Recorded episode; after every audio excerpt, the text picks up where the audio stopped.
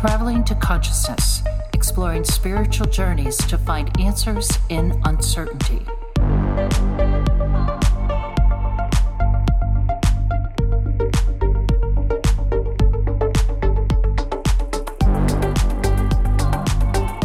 What is up, conscious monkeys? Welcome to another episode of Traveling to Consciousness. I'm your host, Clayton Cuteri, and this episode is going to be a little bit different than usual.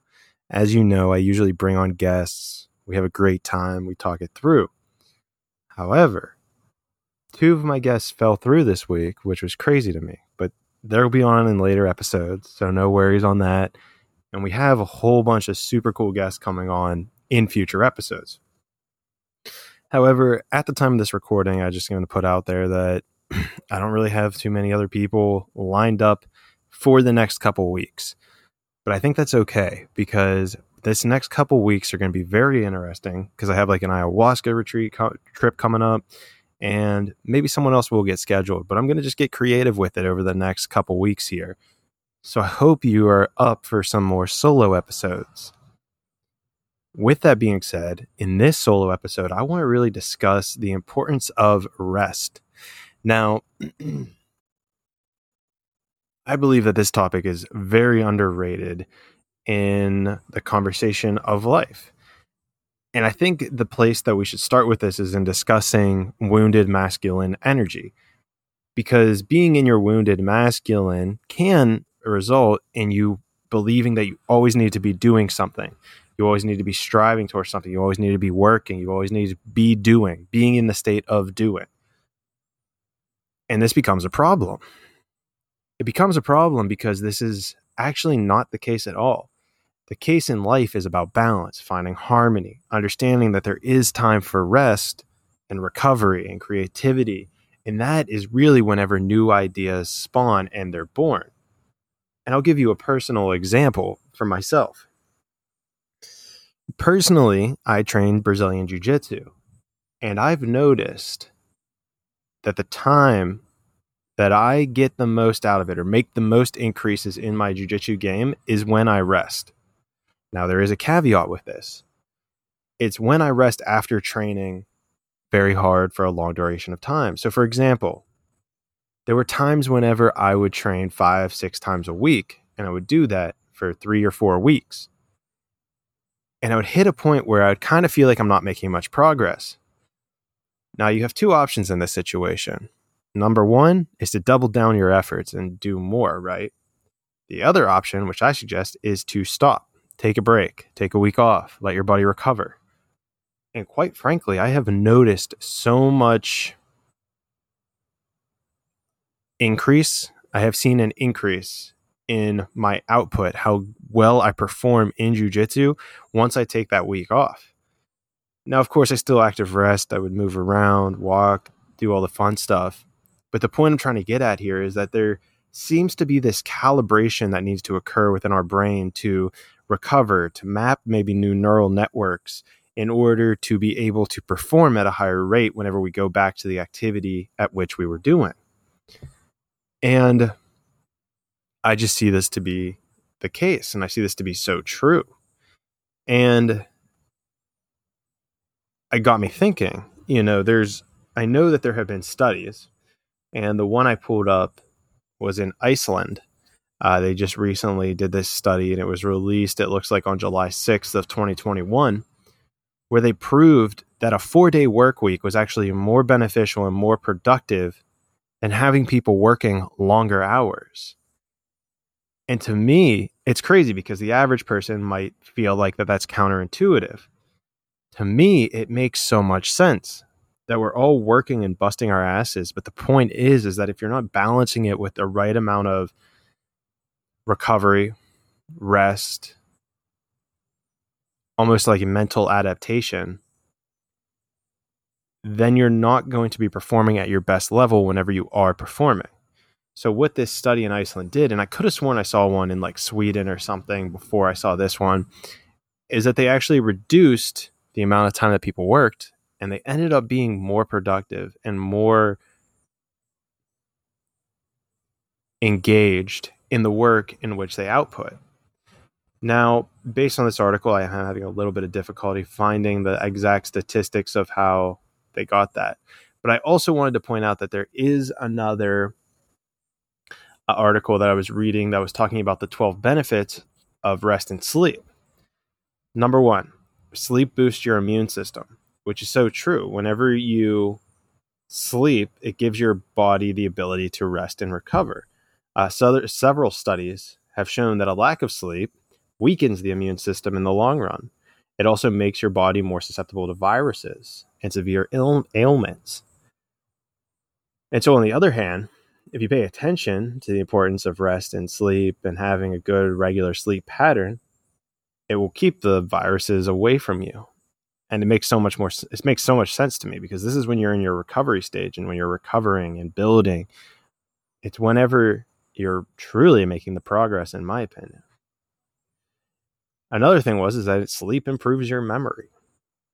You know, this was something that was proven by the National Sleep Foundation. Um, where so maybe that's a little bit biased. Just realize that might actually be a bit of a biased uh, source. They might you know because i want people to sleep but i don't know if there's like big sleep out there that's trying to get people to sleep more. With that being said i do know that if you are in like a depressive state like more sleeping can be detrimental. And this goes to that opposite polarity of constantly doing so again, remember this message is mostly for people who believe that they are doing too much, like they're doing so much and they need to, or they're doing so much, but they believe that they should be doing more. And that I believe is who this message is really for. And look, if you're sleeping 24 seven, that's a different problem that we're not discussing here. Uh, I'm probably not the best source for it, but just putting it out there. Definitely don't be sleeping 24 seven. That's a invites depression and a whole bunch of other stuff that we're not going to cover in this podcast. Sleep, I mean, restores and energizes. It stimulates creativity. And that's a big thing is creativity, is being able to take your brain away from a problem. This was something I experienced in computer engineering a lot was if I was trying to figure out the solution to a programming problem, constantly staring at it was not the solution. It usually required me to get up, walk away, and come back. And whenever I would get up and walk away, all these new ideas. Did I test that? Oh, I don't think I tested that. Oh, maybe I could do a solution like this. And it's crazy the effect that it has of your ability to cre- fix a problem by not even really paying attention to it. You almost like you almost allow for the divine energy of creation, the divine energy of the universe to come in and solve the problem for you in a sense. And this gets into meditating and why I believe meditation is so important uh, because it teaches you how to not just always be in this perpetual state of thinking. Um, you know, sleep helps with your, you know, uh, testosterone levels, weight management, mental health, improves your concentration and productivity. All the stuff that we were just discussing here improves your health. It slows down the aging process because, of course, your DNA needs to reproduce, and so it, you know, is able to um, become more restorative. Shows here it makes you happier. Uh, says you can eat fewer calories, which I guess makes sense. Help reduce pain. I mean, sleeping is so amazing, and it just it, it's an aid to the whole resting component of needing to take a second to rest and realizing that you can be so much more creative, so much more productive when you rest versus whenever you're just constantly doing in this constant and perpetual state of progressing. So hopefully that makes sense.